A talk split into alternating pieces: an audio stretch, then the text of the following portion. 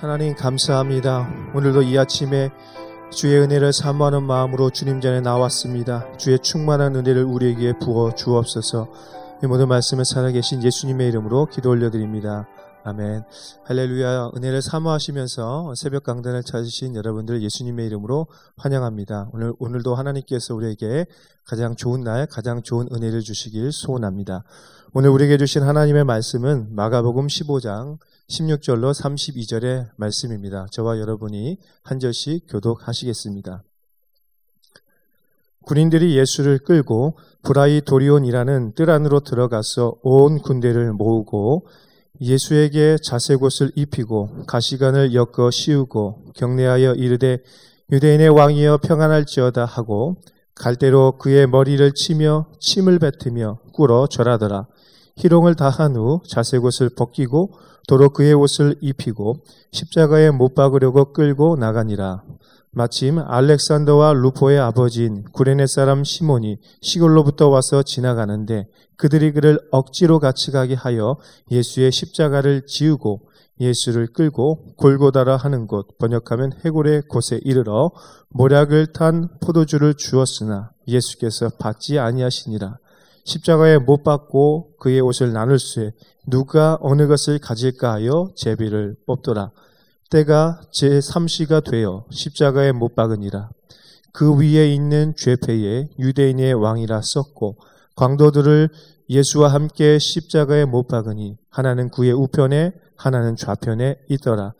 지나가는 자들은 자기 머리를 흔들며 예수를 모욕하여 이르되 아하 성전을 헐고 사흘에 짓는다는 자여 내가 너를 구원하여 십자가에서 내려오라 하고 그와 같이 대제사장들도 서기관들과 함께 희롱하며 서로 말하되 그가 남은 구원하였으되 자기는 구원할 수 없도다. 이스라엘 왕 그리스도가 지금 십자가에서 내려와 우리를 보고 믿게 할지어다 하며 함께 십자가에 못 박힌 자들도 예수를 욕하더라. 아멘. 우리의 모든 말과 행동은 우리의 사고와 신념의 열매입니다. 그래서 사람은 평소 어떤 생각을 가지고 있느냐에 따라서 언행이 결정된다 할 수가 있겠습니다. 그 사람의 말과 행동을 보면서 우리는 그 사람의 인격과 그 사람의 삶을 이해하게 되는 것이죠. 어제 본문을 보면 빌라도가 무리의 만족을 위해서 예수님을 십자가에 내어주는 것을 보게 됩니다. 분명히 빌라도는 이 재판이 잘못된 것임을 알고 있었습니다. 그러나 빌라도는 무리의 만족과 자신의 안위를 위해서 자신의 신념을 저버리고 예수님을 십자가에 내어주는 것들을 보게 됩니다. 바로 빌라도는 그런 사람이었습니다. 십자가 형벌은 고대 페르시아에서 유래했는데 너무나 잔혹한 형벌이었기 때문에 로마인들도 자국 국민들에게는 행하지 않는 그런 끔찍한 형벌이었습니다. 극악한 범죄자들이나 정치범들에게 행함으로써 범죄 억제 효과를 어, 쓰는데 사용하기도 했던 형벌이었습니다. 반면에 유대인들에게 십자가는 신명기의 율법에 따라 하나님의 저주로 인식되었습니다. 그래서 십자가는 유대인들에게 거리끼는 것이 되었기 때문에 십자가에 달리신 예수님은 절대로 메시아일 수 없고 하나님의 저주를 받은 사람이라 이해되었습니다.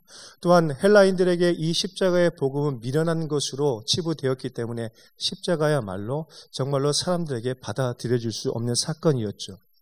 이처럼 저마다 십자가 사건에 대한 이해가 달랐습니다. 십자가를 해석하는 해석이 다 달라, 달랐습니다. 빌라도와 로마 군인들에게 있어서 예수 그리스도의 십자가, 예수님은 바로 버림받은 유대인의 왕이었습니다.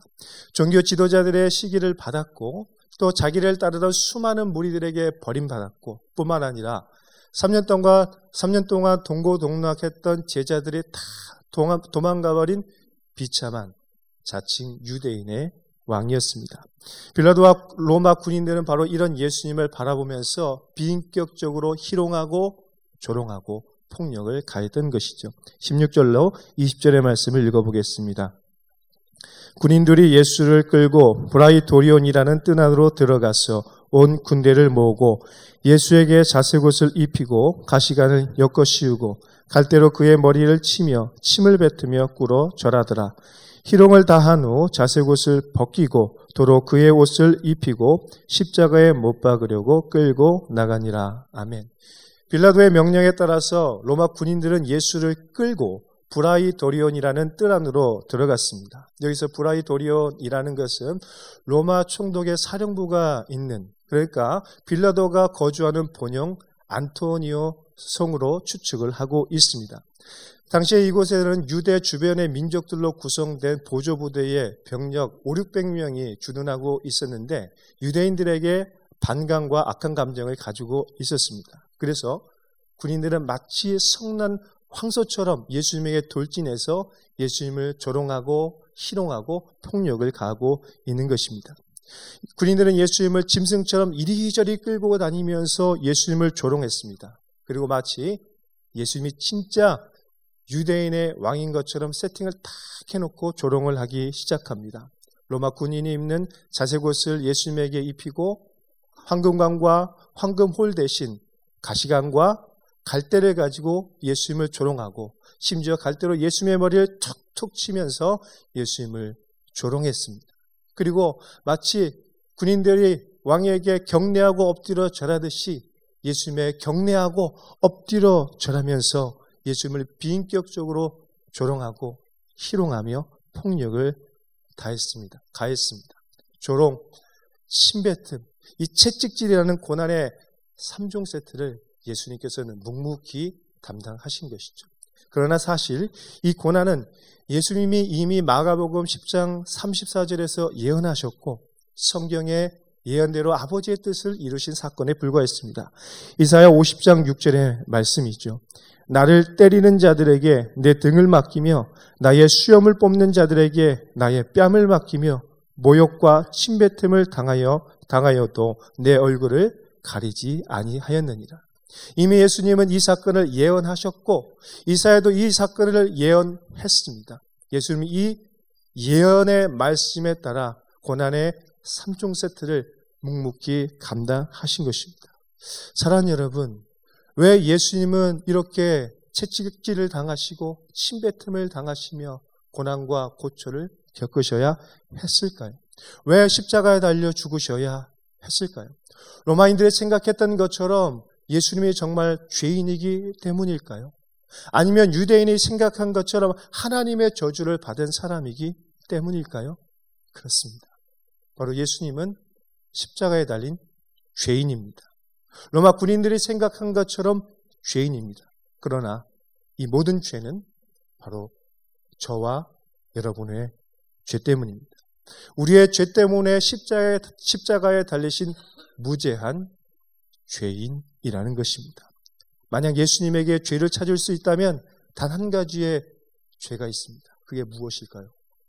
바로 저와 여러분을 십자가에서 달려 죽기까지 사랑하신 그 사랑이 유일한 죄라고 할 수가 있겠습니다.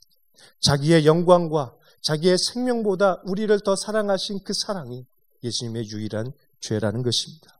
그래서 예수 그리스도의 십자가는 표면적인 눈으로 보면 조롱, 조롱과 고난과 수치의 십자가이지만 예수의 십자가는 사랑의 십자가인 것입니다. 모든 것을 다 하실 수 있는 분이 십자가에서 아무것도 하시지 않았습니다. 원하기만 한다면 모든 것을 다 하실 수 있는 그분이 십자가에서 아무것도 하시지 않았습니다. 왜냐하면 하나님의 그 놀라운 구원의 계획을 이루시고 우리를 사랑하시는 그 사랑을 확증하기 위해서였습니다. 하지만 예수님께서 홀로 이 십자가를 감당하는 것은 쉬운 일이 아니었어요. 그래서 하나님은 이 십자가를 감당하는 예수님을 위해서 한 사람의 동역자를 보내주셨습니다. 21절로 22절의 말씀을 함께 읽겠습니다. 마침 알렉산더와 루포의 아버지인 구레네 사람 시몬이 시골로부터 와서 지나가는데 그들이 그를 억지로 같이 가게 하여 예수의 십자가를 지우고 예수를 끌고 골고다라 하는 곳 번역하면 해골의 곳에 이르러 아멘. 알렉산더와 루포의 아버지 시몬은 6월절 명절을 지내러 아마 예루살렘으로 올라왔을 것입니다. 그런데 뜻하지 않게 로마 군인의 손에 붙잡히게 되어 억지로 예수의 십자가를 지게 됐습니다. 뜻하지 않게 뜻밖의 예수의 십자가를 지게 되면서 아마 이 시몬의 마음에는 엄청난 불평과 불만이 생겼을 것입니다. 왜 하필 내가 이 십자가를 지어야 하는가? 많은 사람들이 있는데 왜 하필 내가 이 십자가를 지어야 될까라는 그런 불평이 있었을 것입니다. 그리고 어쩌면 예수를 바라보면서 아니 저 십자가 하나도 제대로 못 지는 이 죄인이라는 그런 마음을 가지면서 예수에 대한 원망을 했을지도 모르겠습니다. 여러분 오늘 여러분이 시몬이라면 어떤 마음을 가지시겠습니까? 억지로 그 뜻밖의 십자가를 치면서 여러분 어떤 마음을 가지시겠습니까? 그런데 이 억지로 뜻밖의 지게 된 그 십자가를 통해서 시몬과 그의 가문이 변화되는 놀라운 역사를 경험하게 되는 것입니다. 예수의 십자가는 시몬과 그의 가문을 변화시키는 결정적인 만남이자 사명이었다라는 것입니다. 사랑하는 여러분, 오늘 우리 인생을 바꾸는 결정적인 만남이 있습니다. 오늘 우리의 인생을 바꾸는 결정적인 사명이 있습니다. 때로는 뜻밖의 억지로 지게 되는 사명이고 뜻밖의 만나는 만남이지만 그것이 우리의 인생을 바꾸게 되는 사건이 될 수도 있다라는 것입니다. 오늘 시몬은 십자가를 지는 과정 속에서 예수를 바라보게 되었습니다. 그리고 그 예수의 보혈의 시몬을 덮고 또 장차 시몬의 가문을 덮어서 시몬이 미문의, 믿음의 명문 가문으로 세워지는 놀라운 역사를 경험하게 되는 것입니다. 여러분, 십자가는 우리의 운명을 바꾸는 놀라운 하나님의 배려임을 믿으시기 바랍니다. 그러므로 오늘 우리에게 주어진 그리스도의 남은 고난을 억지로 지기보다는 기쁨으로 감사함으로 지는 거룩한 결단이 일어나길 예수님의 이름으로 축원합니다. 골로새서 1장 24절로 25절의 말씀입니다. 나는 이제 너희를 위하여 받는 괴로움을 기뻐하고 그리스도의 남은 고난을 그의 몸된 교회를 위하여 내 육체에 채우느라 내가 교회의 일꾼 낸 것은 하나님이 너희를 위하여 내게 주신 직분을 따라 하나님의 말씀을 이루려 함이니라.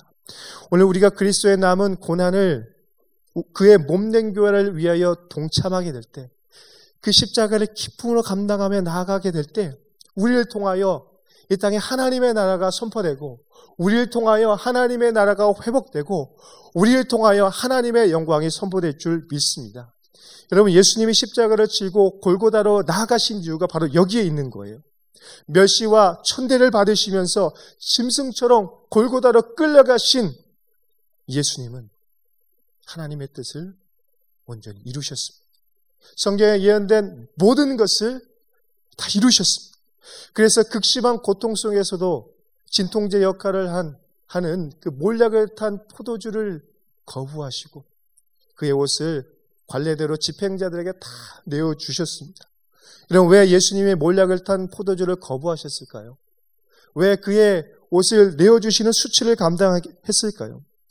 예수는 우리의 모든 죄악과 고통을 철저하고 온전하게 감당하심으로 더 이상 사단이 우리를 주장하지 못하도록 하신 것입니다. 더 이상 아담의 불순종과 죄가 우리를 이끌어가지 못하도록 그 모든 것에 마침표를 찍으시고 사단이 우리를 주장하지 못하게 하신 거예요. 우리의 연약함을 온몸으로 이해하시고 우리의 아픔을 온몸으로 감당하시면서 우리를 더 잘 이해하게 되신 것입니다. 여러분, 이처럼 예수의 십자가는 우리의 구원을 위한 십자가였습니다. 우리를 죄와 사망의 권세에서 온전히 구원하시기 위해서 예수님께서 십자가를 주신 거예요. 아담의 불순종으로 시작된 죄와 사망의 권세를 심판하시기 위해서 예수님이 십자가에 달려 죽으신 것입니다. 그러므로 더 이상 죄와 사망의 법이 우리를 주장하지 못한다는 것을 믿으시기 바랍니다. 더 이상 죄와 사망의 법이 우리를 이끌어가지 못할 것입니다. 공중의 권세 잡은 자가 우리를 주장하지 못할 것입니다. 여러분 오늘 우리는 이 사실을 믿어야 하는 것입니다. 예수 그리스도의 십자가를 통하여서 우리의 모든 죄, 우리의 모든 죄성, 우리의 모든 연약감이 다 해결된 것입니다. 그런데요, 여러분 때로는 우리의 모습을 보면 구원의 확신이 사라질 때가 있어요. 저나 여러분들이 이 세상을 살아가다 보면 믿음이 없는 것처럼 느껴질 때가 있습니다. 내가 하나님의 백성이 만나라는 그런 죄책감이 들 때가 참 많이 있습니다. 그래서 무엇인가 더 해야 될 것 같고 무엇인가 해야 될 것 같고 내가 십자가를 져야 되는 그런 생각이 들 때도 있습니다. 여러분 그러나 우리가 때로는 연약하고 방황할지라도 변하지 않는 영원한 신실하신 그 하나님의 사랑이 우리를 구원하신 줄 믿습니다. 그러므로 여러분 오늘 이 아침에 과거의 여러분의 모든 죄를 향해서 승리를 선포하시기 바랍니다. 그리고 앞으로 여러분의 모든 미래의 모습을 향해 승리를 선포하시기 바랍니다. 그리고 그 길 가다가 좌절하고 절망하는 순간 예수 그리스도의 십자가의 앞으로 십자가 앞으로 달마다 나아가 주님 감사합니다. 주님 감사합니다. 그 감사의 고백을 외치며 나아가시길 바랍니다. 예수의 십자가는 우리의 영혼과 우리의 모든 삶을 구원하신 구원의 십자가였습니다. 더 나아가 예수의 십자가는 우리 개인의 구원을 넘어 온 우주로 회복한 구원의 십자가였습니다. 여러분, 예수의 십자가를 통해서 이 세상이 변화되기 시작했어요. 예수를 통해서 하나님의 본래 의도하셨던 보시기에 좋았다라고 말씀하셨던 그 세상이 다시 회복 된 거예요. 더 이상 사단이 통치하는 나라가 아니라 하나님이 통치하시는 세상이 되었다라는 것입니다. 존 오트버그가 쓴 예수는 누구신가라는 책에 보면 예수님을 통해서 변화된 세상의 이야기를 잘 보여주고 있습니다. 예수님은 BC와 AD의 분기점이 되는 역사의 주인공이십니다. 예수님은 품위 없는 모습으로 오셨지만 가장 존귀하고 품위가 있는 분이십니다. 예수님은 소외되고 연약한 여자 아이들에게 참된 인권을 회복하신 분이며 예수님은 스스로 노예의 수군을 들으시고 종이 되신 섬김의 종이셨습니다. 또한 원수를 용서하여 이웃으로 삼으시고 이 세상의 모든 교육을 바꾸신 그런 분이셨습니다. 무엇보다 스스로 자신에게 사형 선고를 내리시는 유대인의 왕이며 무덤과 사망에서 누우셨지만 약속하신 대로 부활하신 그리스도이심을 믿으시기 바랍니다. 더 나아가서 예수님은 온 우주의 질서를 회복하시고 하나님의 나라를 이 땅에 임하도록 하신 하나님의 아들이십니다. 사랑하는 여러분, 오늘 저와 여러분이 믿는 예수님 바로 이런 분이십니다. 우리의 모든 죄로부터 우리를 구원하셨을 뿐만 아니라 온 우주를 회복하신 만왕의 왕, 온 우주의 왕이십니다. 그러므로 그리스도의 십자가는 아무것도 하지 않은 무기력한 형벌의 장소가 아니라 아무것도 하지 않았지만 모든 것을 이루신 하나님의 기적의 장소, 하나님의 나라가 시작된 곳임을 믿으시기 바랍니다. 그런데 너무나 안타까운 것은 여전히 세상에는 예수를 모르고 십자가의 의미를 모르는 사람들이 너무나 많다라는 것입니다. 교회 안에 있으면서도 예수님이 어떤 분이신지 제대로 알지 못하고 예수 그리스도의 십자가를 이해하지 못하는 사람들이 너무나 많다는 것입니다. 오늘 본문에 나오는 것처럼 지나가는 사람들은 예수님 향해 이렇게 외쳤습니다. 성전을 헐고 사흘에 짓는 자여 십자가에서 내려와서 너를 구원해라. 우리를 구원하기 전에 너부터 십자가에 내려와서 너를 구원해라고 이야기합니다. 대제사장과 서기관들은 이렇게 얘기했죠. 저가 남은 구원했지만 저는 구원하지 못했구나. 너 십자가에서 내려와서 우리를 믿게 해봐. 그럼 내가 믿을게. 너 십자가에서 내려와서 우리를 구원해봐. 이렇게 조롱했습니다. 심지어 예수님과 함께 십자가에 달렸던 강도들도 예수님 향해 욕을 했습니다. 이들은 예수님이 누구인지 몰랐습니다. 참된 성전의 의미가 무엇인지 몰랐습니다. 예수 그리스도의 십자가의 의미가 무엇인지 몰라서 그렇게 이야기했습니다. 오늘날 수많은 사람들이 이렇게 예수의 십자가와 예수의 예수님에 대한 오해를 가지고 살아갑니다. 그런데 어쩌면 오늘 저와 여러분도 그런 삶을 살아가고 있지는 않습니다.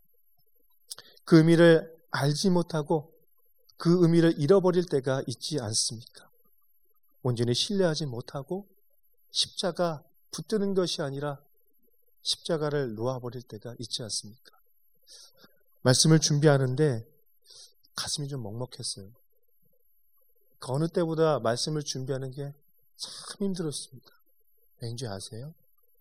왜냐하면 십자가를 묵상하는데 너무 기계적으로 설교가 준비가 되는 거예요. 십자가를 묵상하는데 마음의 감격과 감동과 울림보다는 너무나 너무나 그 의미를 잘 알고 있지만 감격과 감동보다는 그냥 기계적으로 말씀을 준비하는 저를 십자가 앞에서 비추어 보니 너무나 가슴이 먹먹했습니다. 오늘 여러분은 어떠십니까? 오늘 여러분에게 예수님은 누구입니까?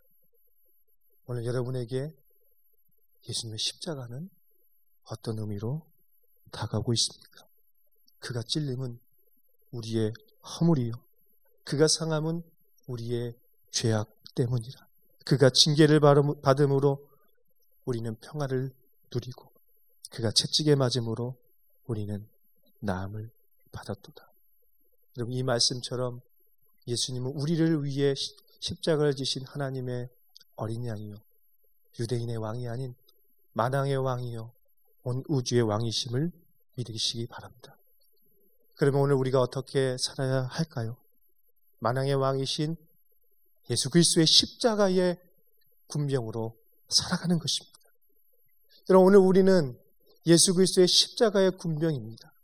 우리의 싸움은 혈과 육의 싸움이 아니라 저 공중의 권세 잡은 자와 싸우는 영적인 싸움입니다.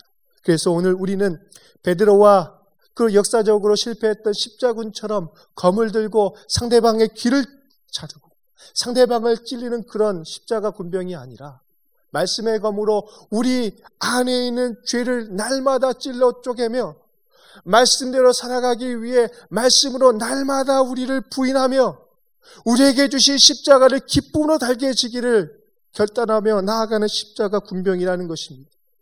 우리를 사랑하시는 우리의 왕이신 그 만왕의 왕이신 예수님이 걸어가신 그 십자가의 길 비아돌로로사 그 좁은 길을 걸어가면서도 기뻐하고 찬송하며 감사하며 내게 이 십자가를 주시며 주심을 감사하며 나가는 그런 삶을 살아가는 십자가 군병이라는 것입니다.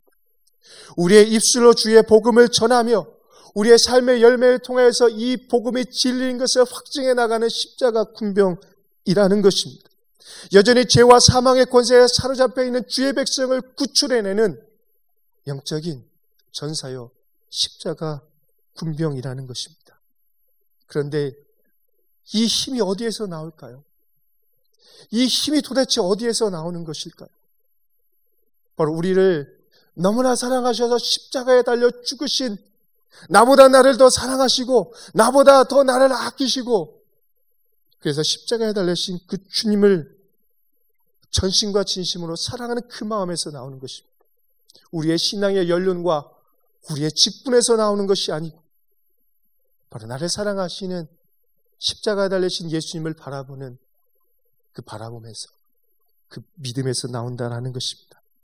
세상의 군왕, 군왕들은 자신이 가진 권력과 힘으로 우리를 압제하지만 우리의 왕이신 예수님은 우리의 사랑하시는 사랑으로 우리를 이끌어 가십니다. 심지어 우리가 예수님을 외면하고 예수님을 피해 도망가고 예수님을 부인하는 그 순간에도 우리의 사랑의 눈빛으로 바라보시며 내가 너를 사랑한다. 내가 너와 함께한다. 우리를 찾아오셔서 다시 기회에 회복의 손을 내밀어 주시는 그런 예수님의 십자가 군병이라는 것입니다. 오늘 예수님이 십자가에 달린 그 십자가의 죄패에는 유대인의 왕이라고 써 있습니다. 오늘 여러분의 십자가, 여러분의 마음에는 예수님이 어떤 분으로 기록되어 있습니까? 함께 기도하겠습니다. 하나님 아버지, 예수 그리스도의 십자가를 바라보면서 우리를 죽기까지 사랑하신 그 예수님의 사랑을 묵상합니다. 그런데 때로는 그 십자가가 너무나 당연한 것처럼 느껴지고 그 십자가 의미를 너무나 잘 알지만 감사와 감격보다는 그냥 밋밋하게 살아갈 때가 너무나 많았음을 회개합니다. 주님 오늘 우리가 십자가 군병되기 위해 우리를 위해 십자가에 달려 죽으신 예수님을 바라보며 더욱 전심과 진심으로 사랑할 수 있는 마음을 우리에게 허락하여 주옵소서. 오늘 새벽에 우리의 가운데 찾아와 주옵소서. 이 모든 말씀을 살아계신 예수님의 이름으로 기도 올려드립니다. 아멘.